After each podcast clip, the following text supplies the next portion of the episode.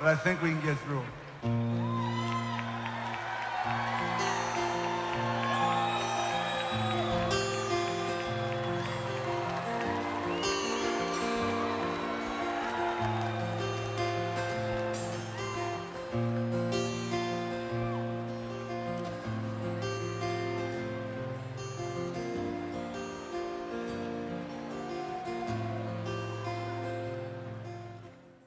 Everyone, and welcome to another episode of Set Lusting Bruce, your podcast all about Bruce Springsteen, his music, and mostly his fans.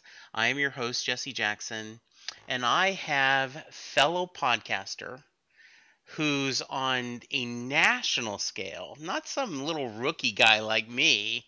I have from Dad Rock from USA Today, half of the duo, Jim. How you doing, Jim? I'm doing great. How are you, Jesse? I am great. I I want to tell you how much I really enjoy the podcast. Thank you. And it's a lot of fun and I felt very very good because I have attend I have been on several 80s podcasts. Okay. And I have always made the argument that when Michael Jackson's record company put out Thriller they were hoping it would do as well as Off the Wall. yeah. Well, that could be, you know, so you're referencing, of course, we just did an episode about Off the yes, Wall. Yes, you did. Which was really, really fun to do. And, um, you know, it's funny because I think Michael, in his mind, he felt that Off the Wall, or if I read this, that he felt Off the Wall underperformed at the time, even though it sold like 8 million copies or something like that, right? You uh, guys uh, talked about that, and I was shocked because I, remember Off the Wall being huge. And you guys shared that he had four top 10 hits, you know, mm-hmm. sold tons of records. And it really did seem to say, oh, this isn't that kid from Jackson's 5. Mm-hmm. This isn't the kid singing, you know, to the rat. This is a mature, dynamic uh, musician. Mm-hmm. And I just evolved, and I always pictured that the record company's going, okay, are we going to have a software slump? You know, he really came out of the gates strong with Off the Wall. And then, of course, Thriller, which went to whole different levels.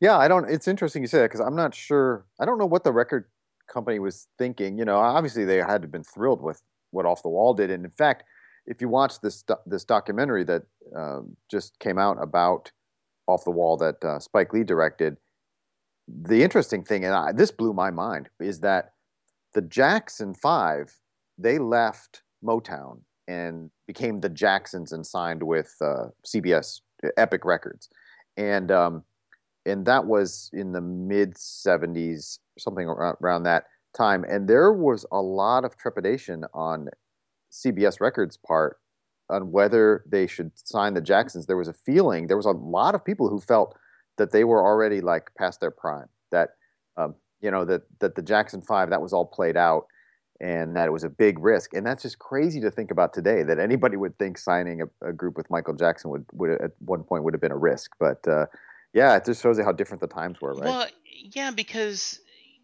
you know they're like, oh, they're the Osmonds. Right. And so this is not going to happen. nothing against the Osmonds. I had um, a crush on Marie, and I thought Donnie was the coolest thing in the world. So um, I'm not throwing it out there, but they had shined. They were teeny uh, idols, and then they moved on. And uh, who would have thought that Michael Jackson, looking back, it's obvious what he was going to do. Um, great episode. If listeners, if you have not heard it, it is just really well. Uh, Patrick and Jim go through each song and kind of discuss it and talk about which ones they like, which ones they didn't care as much, and the whole not only the music but the era that this came out at. Yeah. Yeah. That to me was the most fascinating thing and sort of revisiting it was just that that album and if you haven't listened to it in a while it it it, it holds up and it's so fresh but that album captures Michael Jackson at just a unique point. I mean, you know, yes. as you as you des- described, you know, he was an adult. He was 20 years old when he recorded it, and he was trying to shake free that whole kid performer um, image and persona. But yet, he's it was still before Thriller that made him the king, the king of pop, and the icon that we all know after that, right? So it's like this really unique album, and it's not trying to do like big important topics. There's no man in the mirror kind of song on that album either. It's just a fun record, which is another thing that you kind of forget is that you know how how, how much you know Michael Jackson at one point was really just you know was was truly just kind of like like a hungry pop star you know and just wanting to have a good time and make fun records. So it was really cool. Yeah it was a lot of fun. It was great. It was really great. And that's one of the things i love about doing the weekly podcast is is that you know sometimes we talk about topics that you know i feel like i i know pretty well already and i just kind of have to brush up on. But other times like that case i hadn't listened to off the wall you know actually i think i said this i'm not sure i ever actually listened to it front to back before this uh, the recording of that podcast. So to go back and sort of um, do my own kind of like um, you know rediscovery of something is really just a it's just a blast to do. And I you know I, I, to me that's one of the greatest things about music and separates it from other art forms is that that you can go back and rediscover things or discover things that were older that you know you didn't that you kind of missed the first time and I think that's harder to do with, say, movies or TV because they seem to be of such an era and kind of stuck in that era, right? A- or you've seen it once and you don't, you know, you're not, you, you may watch it again and get something new out of it, but you never get that. To me, like you can hear music sort of again for the first time, if that makes any sense. And it, so, yeah, it totally does. Um, we're, we're I want to get to your history and your kind of musical journey and background, but I think you make a great point. Um, I graduated high school in 1977, so I am really an old man. And I was a child of top 40 um, AM radio. Only the only the guys that did drugs listened to FM radio back when you know in my small town. I, have I've told this story before, but you know I, I would tell my friends, but you don't know the songs that they're playing on the FM station. You can't sing along. And they go, That's the point, Jesse. like, I don't want any of that.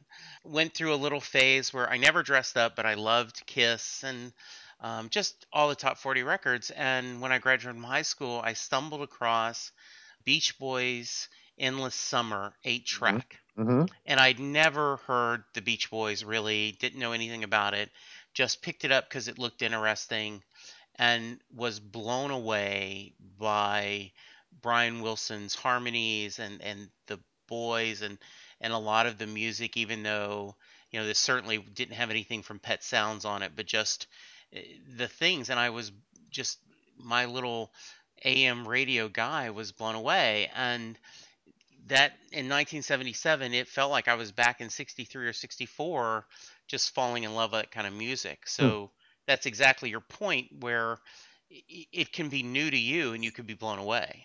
Oh, totally. That happens all the time. It still happens to me today, you know?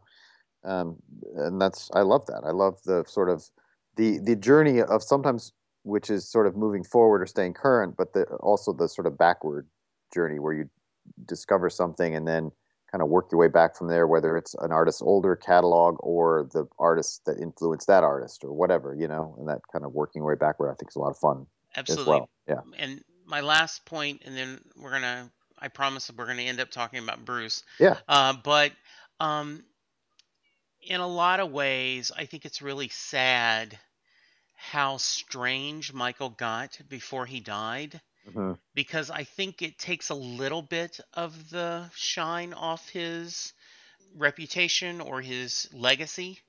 Right. Um, and and I'm not talking the uh, alleged criminal behavior or anything, just how weird he got. I, I agree. I agree. And again, that's why another kind of I don't know if you want to call it a revelation. I guess I kind of knew this already, but sort of, um, you know, a, re- a reinforcing um, uh, fact, I guess, is, is that is sort of with off the wall and thriller to some to a large extent too. You had the sort of the the the Michael Jackson who was as close to being kind of a regular guy, right, as you're going to find. I think certainly with Off the Wall, that's the case. And and again, going to that documentary where they had interviews with him, and he's you know 20, 21 years old, and um, just really like kind of humble and yeah. excited to to just be on TV or speak to somebody, you know, being interviewed and he he really in talking about going to um, Studio 54 and having fun and what he was doing and and it was like what you know. By that point, he was already a celebrity, obviously. Yes, he But- his but whole yet- he had grown up. Yeah. You know, under the the media and the concerts. That's but right. it is i think that's fascinating and i'm looking forward to by the way i had not heard about the documentary till i listened to It's y'all's great. podcast and i went oh let me pull up my fios app and i did while i was listening to the podcast i at the red light i stopped pulled up found it on showtime and recorded it using my phone app um, because i'm really looking forward to hearing it Yeah, it's great. um, okay. so Jim, talk to me. Uh, where did you grow up? Uh, what kind of music was playing in that your house when you were a kid, and as you hit teenage? And when did you graduate from high school? So I grew up in Toledo, Ohio. Okay. Um, my I lived there un, until I uh, went away to college. So the first, you know, 18 years of my life. Uh, my parents still live there. I um, graduated high school in '85. Okay. So I grew up essentially when I probably well, the music that was playing in my house that I can remember from like being a little kid and, Yeah. and so on, and then I, I my you know my parents weren't really into music, so Okay. um, they they were just old enough to kind of have missed rock to a large extent. Um, Okay. They were, I mean, they were they were young in the fifties, but they missed the whole like Beatles, Bob Dylan, all that stuff. They they were just a little bit too old, and and you got to remember, and I always think about this too because it's so different from my own experience. But like back then, in like the early '60s, let's say, when you like reached your 20s or certainly by like your mid 20s, you were expected to be an adult. Yes. and and music was essentially marketed toward like teenagers or you know kids. And so i always think back like well i don't you know you weren't that old when the beatles were on ed sullivan but i don't realize like in a way they were you know? It wasn't really aimed at them or it wasn't culturally especially in the midwest i think you know something you were supposed to be interested in. But anyway so to the extent that they listened to any popular music i would say it was probably it was some oldies, like by oldies I mean like 50s, but not even, but mostly kind of like Frankie Valli and the Four Seasons, or you know, like um, um, would be another example, like uh, Dion and the Belmonts, Yes. or you know, some doo wop and stuff like that. Um, not really like the Sun Studios, Elvis, Jerry Lee Lewis, any of that kind of stuff, right? So it was fairly tame, mild kind of music. Um, the I do. You. It's funny you mention um, AM radio because in the seventies, my I did get a I did hear a lot of AM. You know, kind of classic uh, solid gold kind of radio hits um, because my mom had uh, drove a car that only had an AM radio in it. Like it had like one speaker, you know, and just an AM radio. And so in in back then, when you were a kid and being carted around on errands and all this kind of stuff, um, there was nothing else to do. Like you didn't like unless you brought some comic books or a book or something like that. You there, you know, there were no devices, none of that kind of stuff. So I just remember now. It's so funny because every time I hear those like AM radio kind of songs or whatever, I feel like, oh my god, I know like every lyric, I know every word. You know, it's so funny how that stuff is just uh, ingrained in me. And then um, my dad, and I- oh, and the other thing too is my dad listened. He, he did. We had an old console um, record player in our Yes. living room.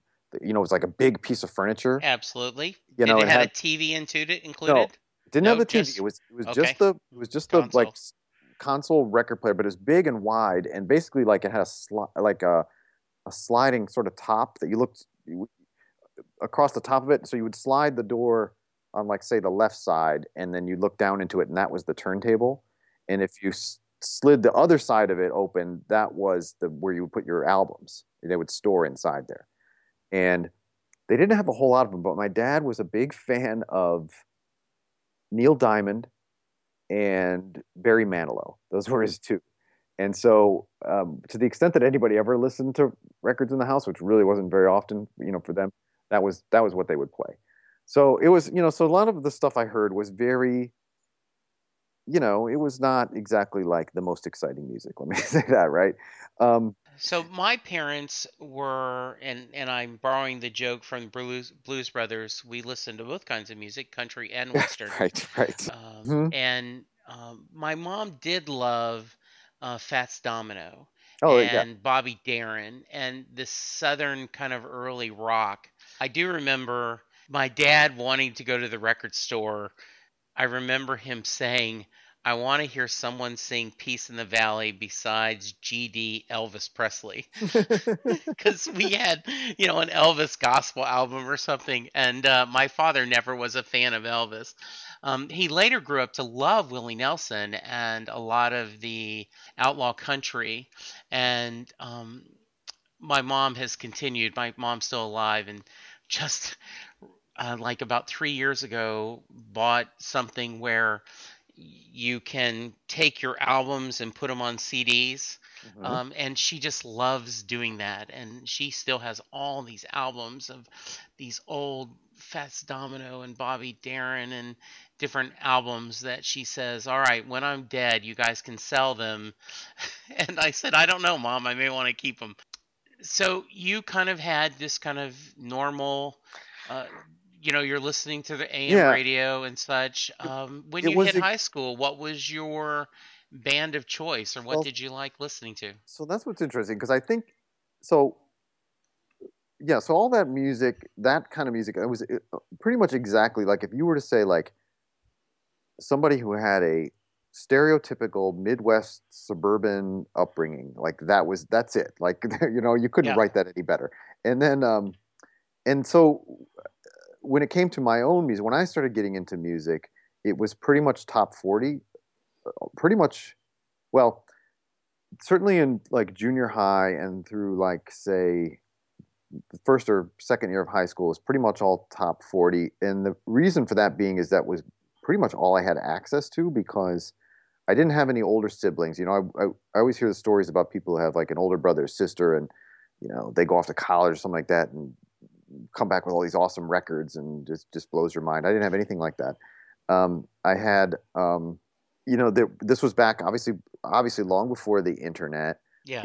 in in Toledo, Ohio, we didn't have any like, you know, there were no like underground radio stations or co- there was no college radio, nothing Right. like that. You know, there was just there was there was no way to listen to anything else. So I would listen to top forty radio or you know FM radio, like you talked about, yes. and that was pretty much it. And so the first the first band so i can remember when i was young say like late elementary school middle school and this would have been like the late 70s it was kind of you know it was a time when kids were getting into the kids i was running around with were getting into kiss Yes. and another band that i don't know why we were so into them at the time was Styx Sure. uh, you know with the whole like come sail away sort of right. or Absolutely. the, the Grand Illusion. No, wait, this. Yeah, wait, yeah, yeah. The Grand Illusion. I can't remember. Was that the name of the album? I think yes, it is. Yes. Paradise Theater was the one after that. Right. that. Boy,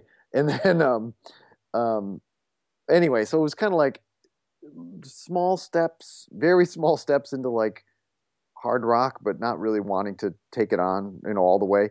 And then um, then and then just tons of top forty. You know, any, anything that was in the top forty was pretty much like I was fine with. And then So Jim, I heard, I've heard, and it's I can't remember if it's you or Patrick, but um, you know, I bought most of my music from Musicland. You know, in the mall. right. There was a smaller, obscure um, record store called Bookworms Apple. Okay. and he would uh, i think he also so um, sold paraphernalia for other kinds of recreation. Um, but he and he was also the first he bought comic books and he was um, he started carrying comic books in his record store because it saved him having to go drive the hour to orange texas to pick up his book so and he did this and so he had a little more eclectic albums Mhm. and if you got to be friends with him and and I mean Chester looked like the comic book guy on The Simpsons. I mean he was always in sweatpants. He was all you know he had his hair in a ponytail, and Mhm. he would every once in a while go, "Hey, you should try this." you know. Did you have something like that in Toledo, Ohio? So no, not really. I'm the record stores we went to, and that um, there was one in the mall called Camelot Music, which was like a chain, right? I remember that. And then there was an, the the the main record store I went to in town was another chain, and I don't know where else it was in the besides the Midwest, but it was a big store called Peaches, Peaches Records and Tapes. Okay. And Don't it was like it, one, it was okay. it was like a it was the kind of place that was in like a you know like a small like strip shopping center, right. but it but it was like a really big store. Like um, you you walked in and it was just big and open, had like a high ceiling and um, you know kind of like a warehouse kind of store kind of thing, and just like tons and tons of uh, record bins and really wide open and spacious. I would go there probably most of the time. And then um, then we did have one so k- kind of sort of like what you're saying. We did have one like small little independent place called Boogie Records. Um, but I didn't go there very often. And um, probably just because, you know, I was like I said, I was pretty much just listening to mainstream stuff. So like there was no real reason to go to any place but sort of like the big store. That seemed exciting. Um, and I do think it's interesting. I hear so many stories as I do this podcast of, and it truly is the scene in Almost Famous, you know, where the the older sister goes away and mm, and he opens up and there's all these albums. So you hear all these stories, and I was the oldest. So, um, you know, I kind of did that more than I didn't have that influence either. yeah. Um, so- Yeah, I know. So, um, but it's funny too because I have a younger sister, three years younger, but yet she seemed to never have any interest in the music I was listening to. As I got older, as I got older and got into more adventurous stuff, she never had any interest in it anyway. So I never even got to pass stuff down. But anyway, um, um, but anyway, well, one more thing about high school though, because this was sort of the key, the sort of the the beginning of when I started to move into better, you know, what I consider to be better music, was when we got MTV. So when we got we got MTV in like I, I think it was like a year after the channel launched, and I kind of vaguely remembered I, I had heard about it from reading Rolling Stone, so I knew it existed, but I'd never seen it before. And um, we got MTV, and that was just huge because they played different stuff. You know, they had like they had stuff that was a little bit weirder. uh, These you know British bands and some you know American bands that you'd never heard of because they never get played on the radio. And and in MTV's the only reason MTV was doing it was because there just weren't that many videos, so they were just playing whatever they could get their hands on. It wasn't like some conscious decision. They would have played you know y- you know nothing but big bands if they big name bands if they could. But um, but to me that was so great because I was suddenly like, this is you know it just opened up a whole new world, right? I see Yes. like Squeeze, for example, or you know the Stray Cats even, or something like that. You know, it's just like wow, this is this is really interesting stuff. So um, I knew that that was sort of even though I still wasn't at a point where um, I was, you know, consider myself really quote unquote alternative. I I do feel like the seeds were being sown right there. And then when I went to college in eighty fall of eighty five, that's when it all just changed for me. Where'd you go to? when, Where'd you go to school? so I went to Indiana University, which is a you know a big um, campus, big school, and um, and as soon as I got there, one of the first that fall of '85, one of the first bands to play on campus was REM, and you got to remember this was like the pre, you know, the the pre like you know um, successful REM. Right, this was when they were still they were, they were still sort of a college indie band. I mean, they were doing relatively well, but it was before the the one I love and all that stuff sort of broke them. So, um, and I was just like, hey, I'm in college now. I should do what college kids do. So I went to that show, and that was just like, wow, this is really cool, and that really changed. Um, from that moment on, I was sort of, and that and the influence of the other guys, you know, in my dorm and all that kind of stuff is sort of like it just opened me up to a whole new world of music. And then from from then on, I think I've you know just wanted to just continue to explore and discover. So it's been great What did uh? What'd you get? Did, what'd you get your degree in? in journalism. Journalism. Okay. Had you known you've always wanted to be a writer? No, No. um, Why journalism then? Well, you know, it's a dumb story, really. Um, I actually, I actually thought when I was in high school that I wanted to go into broadcast journalism. Okay. But even then, the only real reason was just like, hey, they get to be on TV. Like that seems like a cool job. You're on TV. Um, and it seemed like you something that you could do to be on TV as opposed to like being an actor or you know something like that, right? That seemed impossible. So um, that was really it. But then once I got to college, I started writing for the school newspaper, um, just as a way to sort of learn how to write and get that and learn how to report and get all that experience. And so that once I started doing that, I discovered I really enjoyed that and I enjoyed the writing part of the business. And so, um, you know, the working with words, which is you still do in broadcast, but it's different. Yeah, and it so, is. yeah, so that was it. I was I was hooked. All right. So 30 minutes into our podcast. Sorry. no, no, no. I no that I'm blaming myself, not you. You know, we've been Um, doing our podcast for a year, so you're getting like a year's worth of stuff. No, this is amazing. Um, because I, I, I have a lot of questions Okay. about the actual um, that we'll get to about you know whose idea was it to do a podcast and Yeah. how did you guys get it together but um, for those of you who are going hey jesse this Talk is called Bruce. set listing bruce when did you first discover bruce So, okay.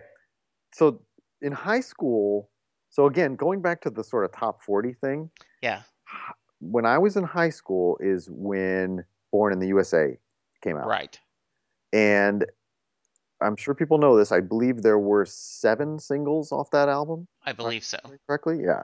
So, um, so when if somebody who would actually week in and week out actually listen to American Top 40, um, you know, that album was just huge. I mean, you couldn't you couldn't escape it. No, You know, you wouldn't want to, but you couldn't anyway. It was it was enormous. It was a big album. It had a lot of singles. It was huge hits. It was radio friendly. It was all of that, and that was really my discovery of Bruce. Not to say I hadn't heard him before, because you know, with FM radio played, you know, Born to Run and Yeah. Hungry Heart and you know Thunder Road and stuff like that. So I had heard those songs, but I wouldn't say that I connected, really connected with Bruce until the Born in the USA album. It hit me at the right time, and Yeah.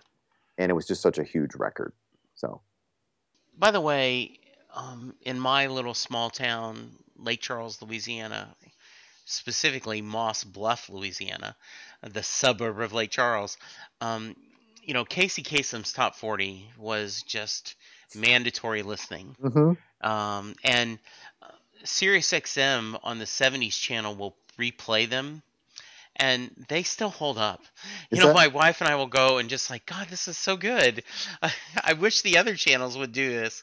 Uh, they just 70s is the only one that seems to play them because I would love to hear how he covered explosion that Bruce was right, um, I remember Peter Carlin's. Um, no, I think it was Dave Marsh's book, but they talked about how after Nebraska, the record company was like, "Okay, we've kind of let you had your fun.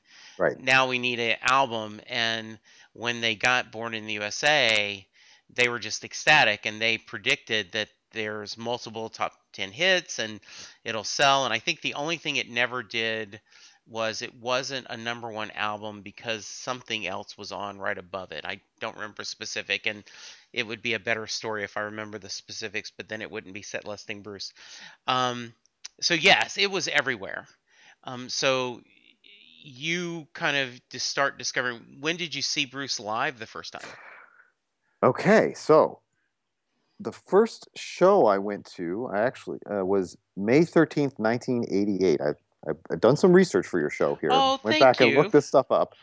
So, um, 1988, the Tunnel of Love tour was the first time I saw him, and I was in college then. And so, so I had the Born in the USA album. I remember getting the Tunnel of Love album, and uh, around that same time, I bought, or somewhere in between there, probably I bought um, Born to Run. So I, those were probably the three main ones I had Right.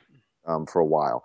Um, college friends and I, we went to see Bruce in Indianapolis at um, Market Square Arena. And so, two things I, a couple things I remember about this show. The One is that we actually had to camp out overnight to get tickets. You remember when you had to do that? Yes, I do. I never did, but I remember doing that. I mean, I I've had friends. I a good friend of mine who passed away a few years ago did it for many times, like to see the Who or to something. He was his his then girlfriend and now ex-wife um, was going to LSU and he was going to Rice and he would drive to Baton Rouge to, to stay all night so they could see a show and you know buy tickets. But yes, so you had to camp out to get your ticket. Yeah. So some friends and I, we camped out. That was back when I believe it was tic- still Ticketmaster back then, but the way it worked was like it, it, you could buy at different Ticketmaster outlets. You didn't have Right. to buy at the venue itself. Right. And um, so we camped out in Bloomington um, and camped out overnight, and then we're there to get the tickets when it when, when they went on sale the next morning, and bought our tickets for the show in Indianapolis. And then the other thing, oh, this the other great memory I have. I to be honest with you though, this show is it happened so long ago that I don't remember that much from the show. But one thing that really stands out to me was we got we drove up to Indianapolis. It's like an hour drive. We got there really early. We um, I believe we had seats though. I don't think we were like I don't think there was any. If there was GA, we I don't think we had it. But anyway, Yeah. but we still got there really early. And for whatever reason, I don't know why this happened. They they opened the doors and they let us in while while Bruce was still doing his sound check. Oh, how fun. I know. And so we go in. I don't know how many people they let in. It wasn't didn't seem like a whole lot, but um, he kind of then you know played to the crowd a little bit, and uh, he probably did like three or four songs, and I don't remember what they were, except that I remember he did Roy Orbison's "Crying." Oh, That was really cool. That was- I really cool, and I that still stands out to me all these years later. And then the other thing I remember from that show, the only, the only other main thing I remember from that show was that was the tour where he did Born to Run acoustic. He was he was like I don't know what the deal was. He was like tired of playing it or something, and so he did it as an acoustic version, and um, that was kind of a big letdown. You know, we were sort of like, you know, we wanted to see it. You know, it was our first time. We wanted to hear it. You know, full on. But anyway, that so that was it. Jim, I make this point a lot on the show that just like every comic book is someone's first comic book, every Bruce show is someone's first Bruce show. Mhm. And so they want to hear Badlands and Chant. They want to hear, you know, Born to Run. I have never heard him do Born to Run acoustic, but that is one of my favorite versions um, because I, I think it kind of changes the tone of the song. Mhm. But I totally, um, I've talked about this. My first seven shows, I had never seen him do Thunder Road. Just Wow. worked out, you know, seen seven different shows. He's never done Thunder Road. And then I ended up seeing three shows in 2014. I, I saw the free show he did in Dallas for the basketball tournament. I drove to Nashville and saw him, and then you just you've never seen Thunder Road. Now you're gonna over complain that it's three shows in a row. So um, that's great. How many times have you seen him? Six. Okay. But there's a huge gap. Yes. So there was that show in '88, Yes. and then I didn't see him again until 2009. Okay. Um, now, part of that was, of course, because he wasn't he didn't do much with the E Street Band No. for what ten or more years. Right. So- and you didn't see him on the Rising tour No, or the reunion tour. that's Okay. correct. hmm And then I believe that was because I'm trying to think. I, you know, at that point in time, that was when I lived in Louisville, Kentucky, okay. and I don't know that he he came there on Right. either of those tours. And I, you know, I was a that was a point in my life where maybe not the reunion tour, but definitely the Rising tour, where I had like a young family and I wasn't like gonna travel out of town to see a show. So yeah, it just didn't work out. Yeah, um, grew up, as I said, in Louisiana. We moved to Dallas, Texas in 86. Um, my son was born in 89. And, you know, you're raising your kid, you're working, Mhm. you're trying to make sure you pay your bills on time and you do things. Um, and so the couple times Bruce came to Dallas, it would always work out. We either had no money or there was a conflict with a family thing. And so I didn't see him till 2002 with the Rising tour. Um, and and it was a great tour, but I would have loved to seen the reunion. Um, but you know, us dads, Right. you you have to put the family first. That's right. You go through a period, at least I did, and I think this is true for a lot of people, where um, you just don't get to go to a lot of shows anymore. You probably don't get to buy as many records as you would like. Right. You know, it's just yeah, that's that's the way it is, right? It, But, is, yeah. You're you know you're being a dad and. You know, you're listening to Raffi or Barney or whatever the uh, what Right. I, I, I you need to share this with Patrick. Um, growing up, my son born in '89, um, we got to be very good friends with Sara Hickman, who is a singer songwriter, and she opened for Brave Combo, which got us into Brave Combo, Hmm. the nuclear polka band. Yep. And so we've seen Brave Combo multiple times, and my son at five or six would say, "Dad, it's always a good time to polka." that's funny. Well, you should you should have Patrick on the show sometime. I will. I do want to have them. I I, I want to. That'd be great. Um, Springsteen fanatic. Okay, and this show, 2009 in Washington D.C. at the Verizon Center. Um, I uh, I went with a friend of mine, and we won the we we had general admission tickets, and we won the lottery, right, where you get to go into the pit, right. So this is the first time, like I said, to me, really, um, having not seen Bruce in where were we at that point, twenty years, um, to get that close, it was just it was just amazing. It, it that show just blew me away to the point where, and I always say this to people, I'm like, you can love Springsteen on a record, but but he's a live performer first, and when you see him live, it just it really changes how you even listen to the records. It's just you have such a new appreciation of the music, and that was really the case for me this time because this time I was I was just blown away um, by just how great that show was. And you know, here's a guy at that point he's like 59, 60 years old, and you know, just tons of energy, which he still has now, and um, and it was it was just tremendous. I have the set list here. He did uh, you know. T- 26 songs, which maybe a you know kind of a short set list for him but um but he also did so there were two things about the actually three things about this show that were really memorable one was it was the first show after the death of his uh, road manager lenny sullivan his cousin right. remember that Yes. so that so he died in kansas city and they like canceled the kansas city show Right. this was in, and then our show was November second of two thousand nine, and so it was Mhm. the first one after that. And he and Bruce came out and he said a few words about Lenny, and then he said, and this was his. I don't know if he said this was his favorite song or this was his favorite song off the new album. It might have been that. Um, but he, but that's the way he set up the opening song, and it was Outlaw Pete Okay. and he played that song and i know that's a song that maybe you know a lot of people don't think much of or Right. you know it's not one of their favorites or whatever but to hear it was so emotional that night and to hear that song it's so funny because to hear that song performed in under those circumstances and opening the show like that and just the kind of like quiet intensity of the way the song builds Yeah. every time I hear it now on the record, the studio version, I think of that show and and it just it that song like means a lot to me now. Do you know what I mean? That's Um, that's really interesting. Um, I was never a fan of the song particularly, though I think if I had been at that experience, it would have meant the same to me. But when I bought the picture book Mhm. and read it, it I went, "Wow, this is a lot better story than I'm giving it credit to." Right.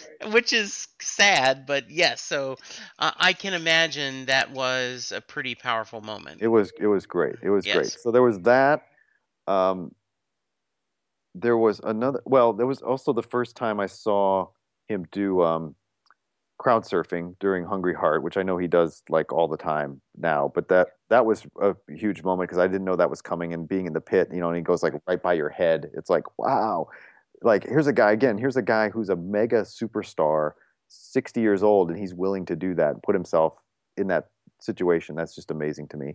They also they also did um, um, Born to Run um, front to back, the album Born to Run front to back. So those um, uh, all those songs, and then and you know, and here's the funny thing is I kind of like that, but I kind of didn't because part of the thing, part of the thrill of going to a concert is the spontaneity and sort of like the the not knowing what the next song is going to be. And when they did that, as much as I really enjoyed seeing those songs and hearing something like "Meeting Across the River," which you know never really gets played live, um, there was sort of a it did lose a little something in that kind of knowing what the next song was going to be, but it's a minor. I complaint. understand what you're and, saying, though. Yeah. Totally. And then the other thing from this show that I just loved because again, you know, I hadn't I hadn't seen him and mm-hmm. uh, didn't really know ex- entirely what to expect.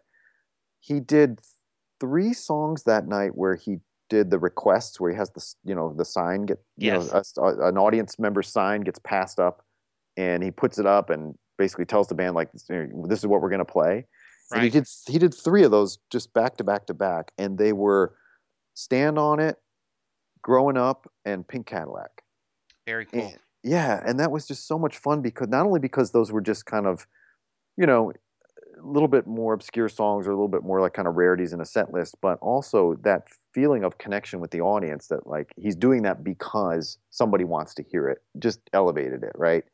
And it was just a great experience. So, and then again, to see somebody at that level of stardom and at that point in his career, even acknowledge the audience in that way. Most, you know, rock stars, when they get to a certain level, they don't do that. they don't interact with people anymore, you know? My wife and is not a big fan, and when we went to the Neither Rising, yeah, she was not impressed with the Rising. She says he didn't play anything I know. Um, he did Cadillac Ranch, and she was happy about that because she likes that song. And uh, so in 2012, um, we decided, and I'm speed ahead, regular listeners. this is a story I've told many times, but mm-hmm. uh, we wanted to do a fan. We wanted to do a vacation, just the two of us. Uh, we had been married, um, you know, well, this year will be 31 years. Oh, We've been married 32. So, you know, we are getting close to 30 years. We had not gone on a vacation, just her and I, in years. We'd either gone with another couple or taken the boy. And so we were deciding what to do. And she was talking about renting a cabin. And so I got her home. I said, I got a plan. She goes, Okay, what's the plan? I said, Bruce is not coming anywhere close to Dallas, but he is coming to Cleveland. She goes, So? I said, Well, my dad had died in 2011 and was buried at a veteran cemetery outside of Fort Knox, Kentucky. I said, We can go to Kentucky, do the bourbon tour that you've been wanting to do, Mm-hmm. We could see my dad's gravesite. We have friends in Columbus, Ohio. We have friends in Cleveland. Um, we can see them. We can see Bruce. Then we can go to the Rock and Roll Hall of Fame, come back, finish the bourbon tour, and then come home. Mm-hmm. And she goes, Well, that sounds like a fun week. I said, Yeah. And so I started walking because I am a man of size that doesn't like exercising. So I started exercising a little bit so that I'd be not winded when we did the tours. And she started listening to Springsteen. Mm-hmm. And so when we went to Cleveland at the end of the three hour show, you know, we're walking to the parking lot, and she said, Well, he didn't change my life, but he changed my concert going life. I don't know if I'll ever be happy going to some other show. Wow. Because she goes, those old men, and she goes like Max. She goes, I got a little crush on Max. You know, they didn't stop. They just had so much energy, and you're connected. Um, so I'm flying to Louisville Sunday to see my oh. second show on this tour, and she is bitter. I mean, she bought it for me. She it was my Christmas present. She bought the ticket. She bought the airline ticket. Didn't tell me. But she says, This is how much I love you. You're going to bourbon country to see Bruce without me. so um, I I'm curious. You just talked about seeing Born to Run in straight in a row. So did you have concerns about going and seeing the river? Um, kind of, although not the same way. And and oh, and but there is one more thing I got to say about that Oh, 2009 please. show is that it also was the last time I got to see Clarence Clemons. Yes. Uh, so that that should be noted too. Yes, and he really didn't. You know, you could tell that he Yes. he was not in. He didn't have the same energy levels the other guys, and you could tell. You know, Yes. he needed some help getting on and off the stage and so on. But Right. anyway, it was great to have gone to that show and been able to see that. Um, Right. Okay, yeah. So the river. So so the river tour. I just saw that show in DC, uh, Right. January 29th. By the way, I went to- listeners, go Mhm. back to the archive. They had three or four staff members Mhm. of USA Today all went, and then they did this grab bab jam session podcast of talking about the show. It was so much fun. It it you felt you could hear the joy, you could hear just everyone talking about it. It is it was like being there again. So I, I promised to quit sucking up, but it I just want Oh. to share. It was it it truly was we're not talking about this because we have to. We're talking about this because someone's making us. We're talking this because we want to and Yeah. we have to get this out. We've Yeah. got so much to share. So anyway, That's great. Yes, uh, thank you for that. It was really was fun, and so, um, so that show was my sixth Springsteen show. I went to three shows on the Wrecking Ball tour, um, and then and it was funny because I was looking today; those were all in 2012. I couldn't believe it'd been it's been you know three to four years since I had seen him before. So anyway, so so before I forget, did you prefer the E Street Band on steroids, the E Street Orchestra that they had for the Wrecking Ball tour with the background singers and all the different horns, or did you like this lean, mean you know. E Street Band that they've got on this tour? That's a good question. That's a really good question, and I don't know if that I have a good answer because I, I really, I like the big band just because I love that Springsteen sort of loves that wall of sound, and and to have that just sort of blast at you and have that. There's certain songs where that horn section just sounds so good, and the backup singer sounds so good uh, that I did always enjoy that, but I got to tell you, having seen this one, which has what nine? It's like nine pieces plus Bruce, I think.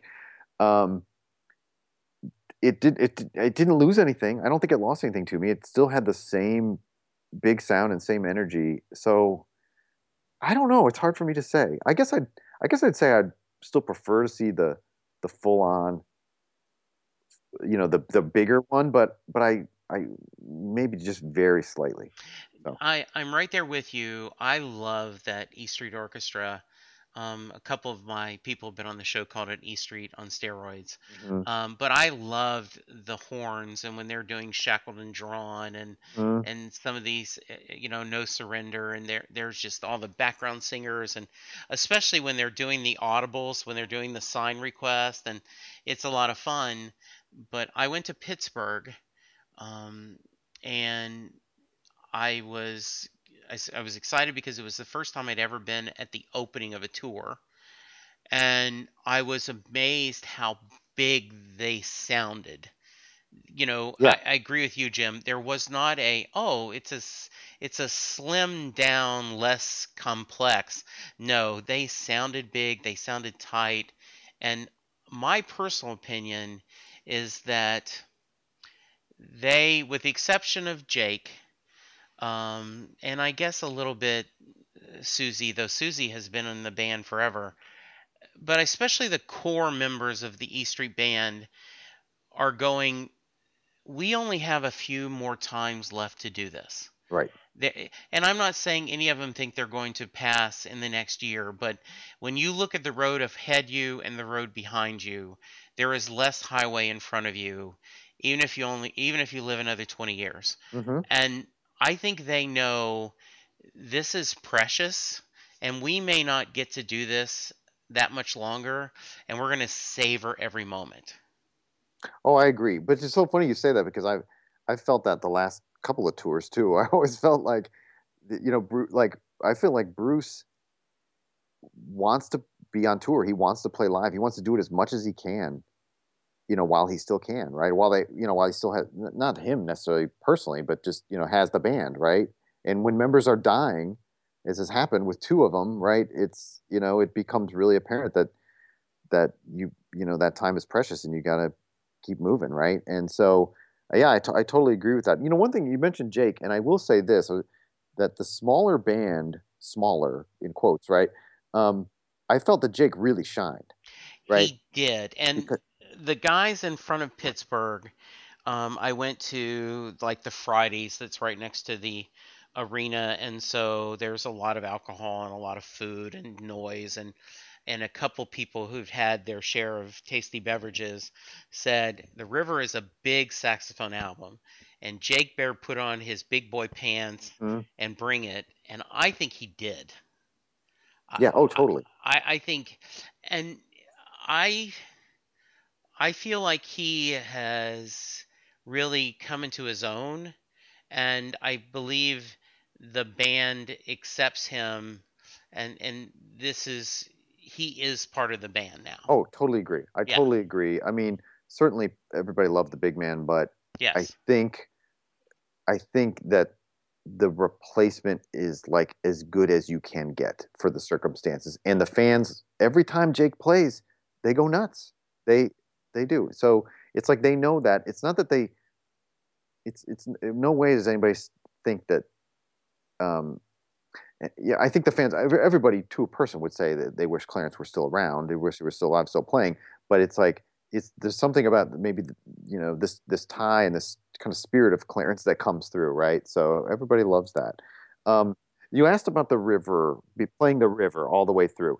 I enjoyed that. I think more than the Born to Run because, um, you know, Born to Run is eight songs and you just know that record so well, having listened to it so much, at least for me, that um, again, it you know it was cool to see, and I'm I guess in retrospect it was it was cool to see because it was an experience. But um, with the river, it's a little bit different because it's like 20 songs, and with that many songs, you know, as many times I've as I've listened to that album now, you know, I don't know that if you had me sit down and like write those out in what order that I could do it. So it so it still felt like I didn't I didn't know it quite as well, and so there were parts like, oh yeah, that's the next song. You know what I mean? So it was it was fine. I I, I, totally I enjoyed that. And the other thing too is yeah. because because there's so many songs, you know, I felt like I was seeing some stuff that maybe doesn't make it into set lists a lot of the time.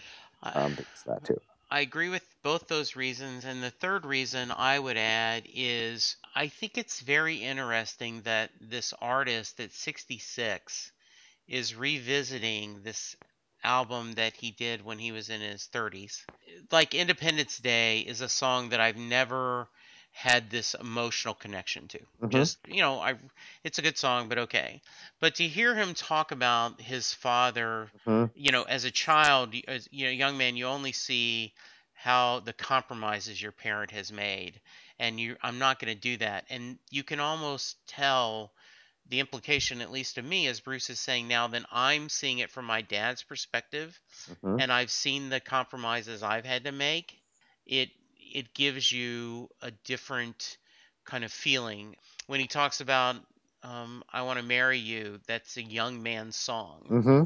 It it adds some depth to this album that I don't know if another album he did from back, you know, straight through would give the same thing. I love Tunnel of Love, but there's a couple of songs on Tunnel of Love I could care less about. Yeah, right, right. Um, but I would like to see that because of the rarities, but this river I think works almost perfect for them to tell that tale. Yes, I would agree. Um, the other, well, the other thing I thought was just great about it, the thing I love about the river, and and, and, and you know, you were asking me before about when did I get into Springsteen and all of that. Yeah. If I had a gap in his in his discography for a long time, it was mm-hmm. uh, to be honest with you, it was um, Darkness on the Edge of Town and The River. Like yeah. those two albums fell in that gap between Born to Run, which is an album that you couldn't ignore, right? right. And Born in the USA. I know Nebraska was in there too, but um, Nebraska was it, it, that's kind of different. But um, but Born in the USA, which you couldn't ignore, and because of the age, I wasn't because of the age I was when Darkness and The River came out. They it wasn't something I, I really was gonna was gonna connect with, Yeah. and so it wasn't until it's kind of like we were talking about earlier how some you know you kind of go backwards. It wasn't until later, like post Tunnel of Love, where I, and then in when Bruce was probably in those like what I call the wilderness years, started to go back and like discover some of the earlier stuff. And so now those are probably my two favorite albums. I love those two albums so much. And so um and one of the things I love about The River is just how it has these two totally different moods to it. It's Yes. it's a very somber, serious record with like really weighty songs. And like a song like The River just being the song that just like punches you in the gut. Man, it's such a powerful song. And then these like other songs that are just total like party. You know, Yes. it's just like and I Sherry love- Darling is just right. this thing. Um, Yeah. My favorite River story is I was in Nashville. He did the signs. Um, he did a Rolling Stone cover, and um, he did an Elvis cover. And then there was a sign that said, "It's my 19th birthday. Would you play the River?" And we're all looking. Just because it mentions your birthday, I don't know if that's a hey, it's my birthday. Please play the river. right. um, are you going to get to see him again on this tour? I don't think so. Um, no, it. He's coming. Uh, the second wave of shows they announced, one of them was in Baltimore, and I kind of sort of floated that out there to my wife, like, "Hey," because. So you mentioned your wife not being a big fan. My wife is not a Springsteen fan, and she and I kept, and she's never seen him play, and I keep trying to tell her, if you just go to a show, if you just go to a show, I swear you're going to think differently about him. You're just, it, it's going to be a, a different, you're to have a new appreciation, right? And she just would never go. And finally, she was to go to this show in January. And then she ended up getting sick. She had like some kind of stomach flu or something, and she was really out. And so she couldn't go. And so, um, and so I kind of sort of floated the idea like, well, you know, he's coming to Baltimore and those tickets haven't gone on sale yet. And we could do that. And she was just like, we're not spending that kind of money again. That was it. That was the one shot. So, yeah. So I don't think so. So here's uh, what you need to do, Jim. Last year, um, 2015, my wife trained to do an Ironman race. Oh wow. Yes, she uh, competed in Florida in November.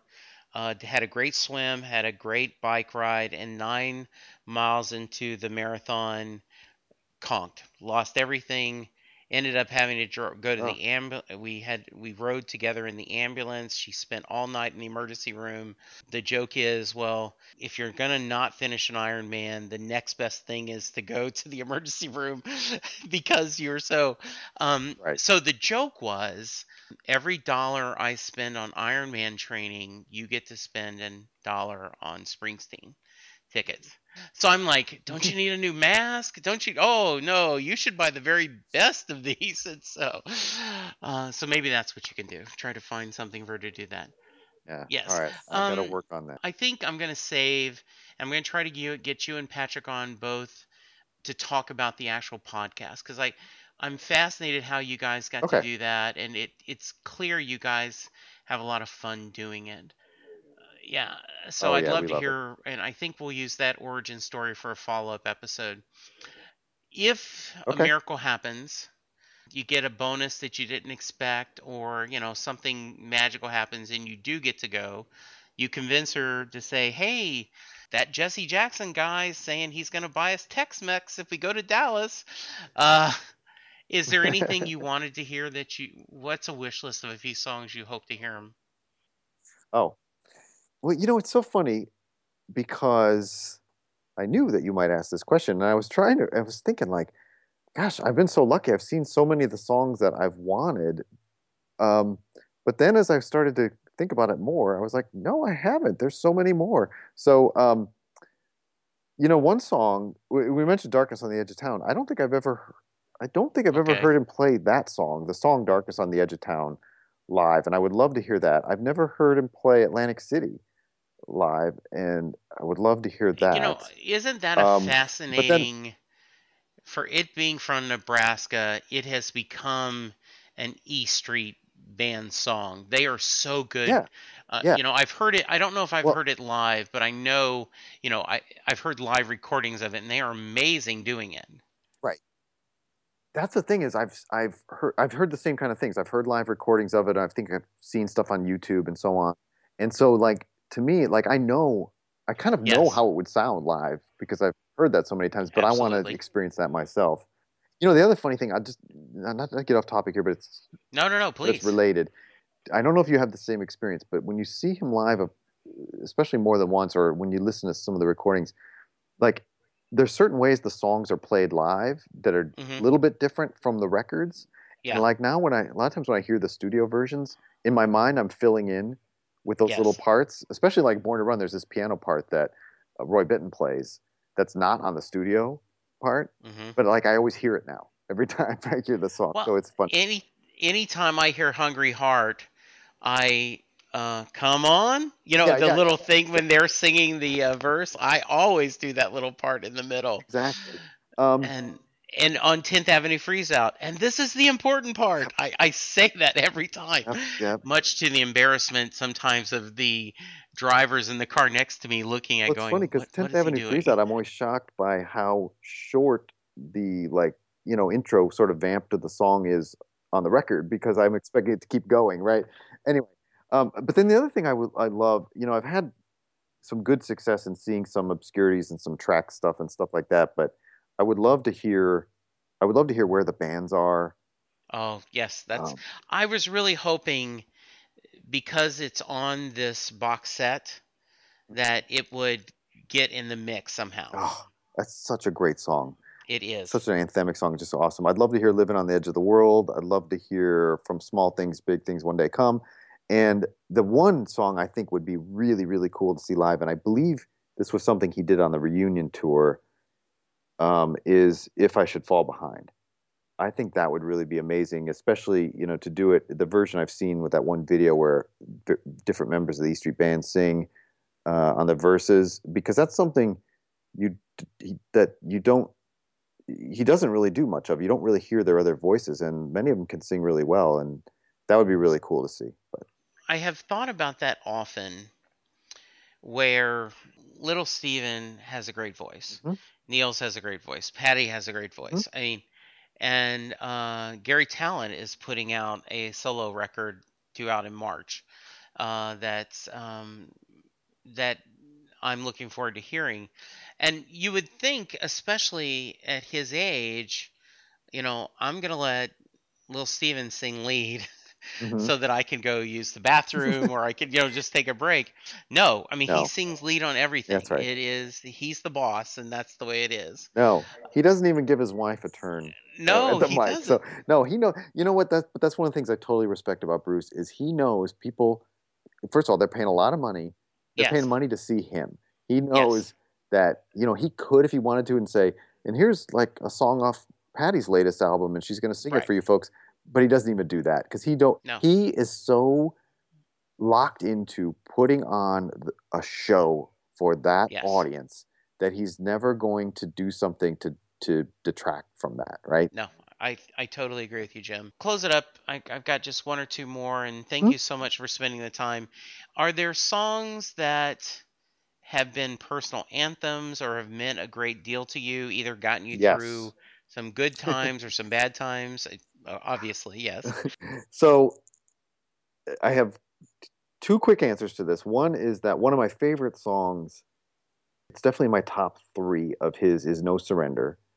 And that's just because, it, more just kind of like for the universal message of it, right? Um, and it's funny because in this last show I saw, he, he played it and he set it up by talking about there was somebody in the crowd who was like a, disabled vet in a wheelchair or something like that, and, and he had pushed himself across the country, going 70 miles a, a day or something like that, and and used No Surrender as inspiration, and and and and certainly, you know, that's an amazing inspirational story. I don't have anything like that, but even when I, you know, in just kind of anything I do, if I need a little pick me up or whatever, I think No Surrender is a great song for that. And then, the, but the others, Before you go there, have you seen the Flores brothers in Houston 2014? No. Okay, make a note. Okay. It's uh, go No Surrender Houston 2014. It'll come up. Um, spoilers. A guy said I broke my brother out of class, you know, to go, and Bruce gets these two brothers on stage, and they stay for the whole song. They sing with him. They know every word, and people that have seen it have shared with me. They agree with me. It is the definition of joy. Yeah, yeah, I can So, imagine. Check that out. It's okay, great. so it's great, and that wa- and one- that was not and that was on Born in the USA, and it was not a single. There's some, No. that's the funny thing is you look at that track listing, the, the, the songs that weren't singles are all great songs too. Anyway, um, but here's the other thing, getting sort of like tying this in in a way to sort of the dad rock thing is because I'm a, I'm 48, and two songs that kind of that I've found that I've really liked as I've gotten older, and just because I don't know, they just sort of like finally like I can sort of like get them and connect with them in a way is um and and, and I don't know that either of these necessarily are like fan favorites or what have you, but again, it just shows like the depth of songwriting that even songs that other people might kind of toss aside, I think are great. There's two of them. So one is from the Tunnel of Love album, the song One Step Up. I think One Step Up is one of those songs that I think is just so expertly written about being in like a being in a serious relationship, right? And just sort of like the ups and downs and how difficult it really can be and how much work it is and how things don't always go the way you want it to. And anyway, I just I I, I think about that song on a fairly regular basis. Just Jim, you needed to be in Houston with my wife and I. Okay. Because it was a sign request. We wanted to hear One Step Up.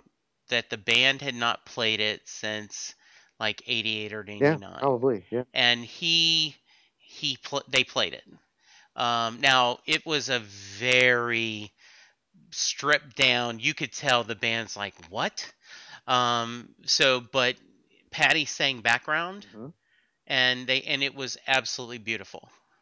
Yeah, I just think yeah, I can imagine. It just, Yeah. it just tells a great story, and It does. and uh, you know, I don't think you know when I mentioned in '88 when Tunnel of Love album came out. There's no way I, at that point in my life, I was still in college, that I could have understood what that song really meant. You know, it's only when you get older and experience these things you get it. But the interesting thing is, Bruce, I feel always was writing songs that were wiser beyond his years at that time. You know, Well, and I agree with the critic that, and I don't know who from Rolling Stone or someone said, you know, Tunnel to Love is an album of a marriage breaking apart. oh yeah, totally.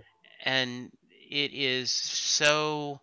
uh, If I had to go on record, that might be my favorite album. it's well, that's interesting. That's really interesting because Yeah. because what I think is, and you and obviously you know you say you've been married thirty plus years. I've yeah, I've been married twenty. It'll be twenty two years in May, and and that's a lot of work. yeah, it is. And that's the funny thing is, you know, here's an album about a relationship falling apart, but Yes. but as somebody who wants to make a relationship work, you can listen to it and sort of like understand Yeah, what not to do, you know, in some Yes, ways, or the does. mistakes not to make, right? And I always go back to that line about because everybody has these moments. Like when I look at myself, I don't see the man I want to be. Somewhere along Yes. the line, I went off track. You know, it's just everybody. We're all flawed people, and we all have moments like that. But Yes. the point is to recognize it, right?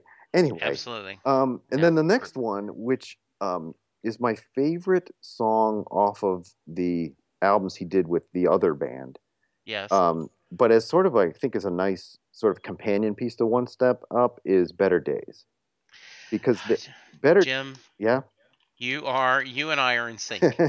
Go, you finish your story, and then I'll tell well, I'm just gonna Yes. say because that to me then is sort of like the joy of kind of like figuring it out in some way Yes. and and and and understanding you know what it does take to be um, in a committed relationship with somebody and how great that can be right um, and again recognizing some of the mistakes you've made some of the flaws you may have but how you know the but the uh, the the sense that like you know better days are ahead right and Yes. and one of the things I've always always liked about Springsteen, just overall, is his there's so much hope in so many of his songs, even the songs that are sad songs. There's there's a sense of like uh, that things can get better, right? And this one just comes right out and says it, but I think it does it so well, and it just sort of makes you feel that um, that there is a there is a, a, great life ahead of you if you you know can yeah. if you have the means to take it, right? right. Um, I I got lucky enough to be be the boss on Sirius XM. Oh, and great. Better Days was one of the songs I picked. Um, and I for my previous job, I had to fly to the Philippines. We have a we had a call center in Manila, mm-hmm. and they asked as a visiting director, would you do a talk? Would you do a presentation? And they wanted to know your advice you could give and and I ended quoting Better Days and I said I know it's a love song but I want you to think of it a different way I think Bruce is telling you that enjoy right now. Mm-hmm. I said, too many of us go, well, when the kids get older, then we'll take time together. When I get that pay raise, then I'm going to be happy. Mm-hmm. When I, you know, get this success, then I'm going to be happy. And I you're just sitting around waiting for your life to begin while it's all just slipping away. Mm-hmm. mm-hmm. I said, you have to enjoy now. You have to enjoy the journey and I think that is a powerful message. I, I just believe in that. And that's what he's trying to tell us. And I, I, I preach that all the time. So I think that's great. I think that's yeah. fantastic. Yeah. Yeah. So there you go. Okay, very nice. Um, Jim, thank you so much. If people want to find you, where can they? Um, well, right now I'm in my bedroom, so don't find me there. Okay. But okay. Um, but the Tell Mrs. Jim I said hey, and that you guys should go to Baltimore. Yeah, she's she's out with a friend tonight, so this worked out Okay. perfectly. But okay, um, perfect. no, uh, so my personal uh, Twitter handle is Jay Lenahan. That's J L E N A H A N. And so you can find me on Twitter there, or for our podcast, it's at Dad Rock Show. And it's at Dad, uh, it's Dad Rock Show on iTunes and Stitcher and all the other places. That's right. Um, about a new episode a week, right? So we do we do one ep- one new episode every Friday. Those are generally about an hour long. They're on a variety of topics. We have done um, we've actually only done one show that was f- dedicated to Springsteen. That was when we did a show about the Born to Run album. We And that's track how I found track you on guys. that. Yep. We've we've mentioned him and played some of his stuff on various other shows, but then each show is a different topic. It can be an album, it can be an artist, it can be a genre, it can be a year, and then sometimes we do interviews with um, musicians who are passing through DC, and uh, we've done maybe about a dozen of those. So we have new episodes about an hour long every Friday, and then we do these other things called bonus tracks, which are shorter. They're anywhere from say ten to 25 minutes, maybe sometime. We try to keep it to that. Once in a while, we go a little longer. And that's Tuesdays with Mary. And then there, then there's a new thing we just started called Tuesdays with Mary, which is uh, once a week on Tuesday. We have another uh, um, staff member from USA Today. She's a social media editor, and her name's Mary Nahorniak, and she's just really into music. And so we had her as a on for a couple of our regular shows, and she was so good that we said once a week we should talk to Mary. So that so really, when you add all that up, we're probably doing like three shows a week now. I especially enjoyed um, your tributes to David Bowie and Glenn Frey, and I we both I did episodes of tributes to both of them, and um, I believe it was either you or Patrick won, but um, Glenn Frey hit me a little more personal Hmm. than David Bowie. I think because of you know the Eagles were the soundtrack of my high school. Mm-hmm. You either were Fleetwood Mac or Eagles. Mm-hmm. And while I recognize both, I was an Eagles guy, and that was a really tough one for me. Um, and and I really have enjoyed y'all's discussion. Um, I I played the holiday one twice. Oh. Um, I and um, I've just really enjoyed y'all's different discussions of the holiday songs, and that was it. I really liked a lot of what you guys were saying and, and the stories you shared. It was um, really well done, and um, yeah, so I, am a fan, and I, I, appreciate you guys do great work, and it's just very entertaining and informative. And it's just what a podcast should be. Well, thank you. And one of the things I like about your show, which I think is similar to what we do, is that you know what I think you get this is that music really is about connections. It's about personal yes. connections and, and experiences and the way that like music can impact people in different ways, but can also take you back to a certain time of your life, a certain experience, a certain memory, whatever that we're doing in your life. And we like those stories as much as anything. We've actually, oh. we, I don't know if you heard this one, we built a whole episode for Father's Day around just people calling in and talking about songs that were important between them and their dads.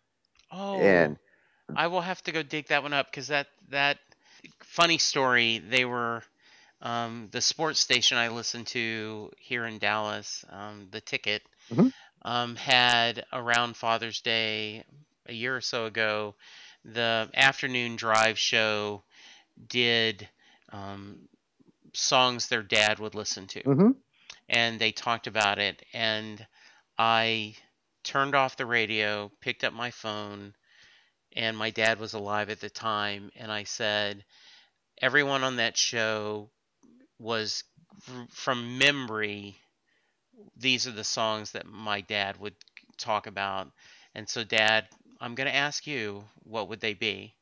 And, you know, he said Willie Nelson and Hank Williams and Merle Haggard, and we spent, you know, a 10 or 15 minute talk about that. And so, um, yeah, I'll have to look that yeah, one up yeah. and I'll, I'll bring plenty of tissue because I'm sure there were moments that there's a couple spots that'll get you in there, but there's yeah. some funny stuff too, and some really oh, charming absolutely. things. And you know, that's what music's all about, man. It's just about it's about uh, having a great experience. You know. Yes.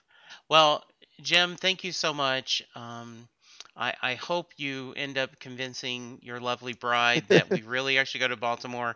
Um, listeners, if you want to be on the podcast and talk about Bruce and all that implies, please send an email to setlustingbruce at gmail.com. We do have a Facebook and a Twitter account at setlustingbruce. Check that out. And I would really appreciate you going to iTunes to rate and review us. It's how people find us, right, Jim? Yes. It really is. It is just I cannot tell you how important it is, because um, you know they're sitting there Bruce Springsteen podcast, and I'm thirtieth, um, but that's okay. Um, thank you, Jim. This is great. I'm going to close this. Um, this won't be a surprise. Well, my soul checked out missing as I sat listening to the hours and minutes ticking away. Yeah, just sitting around waiting for my life to begin while it was all just slipping away. I'm tired of waiting for tomorrow to come or that train to come roaring round the bend. I've got a new set of clothes, a pretty red rose, and a woman I can call my friend. Yeah, great. Thanks, everyone. Bye.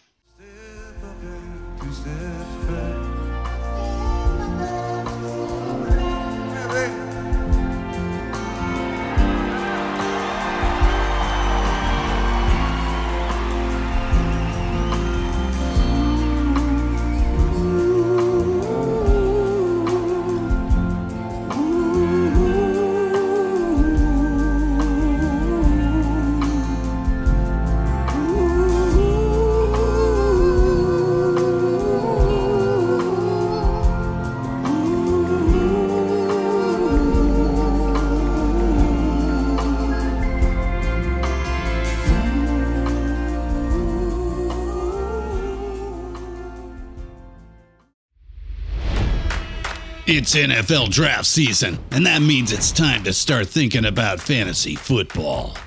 FantasyPoints.com features industry leading experts and prognosticators using proprietary hand charted data to help you score more fantasy points. FantasyPoints.com is the place to go for whatever kind of fantasy football you play. Whether you play fantasy football, daily fantasy sports, or do a little bit of everything, Fantasy Points has the meticulously researched content to guide you to victory. And why wait for the fall? Fantasy Points also covers the new spring football league, the UFL. Join the guru, John Hansen, Scott Barrett. Joe Dolan, and other massive names in the fantasy football universe with an exclusive offer. Use code Pantheon for 15% off any fantasy points package, including the all in package, with access to every article, tool, and data nugget that Fantasy Points has to offer. That's fantasypoints.com and code Pantheon for 15% off at Fantasy Points. Fantasypoints.com, code Pantheon. Score more fantasy points.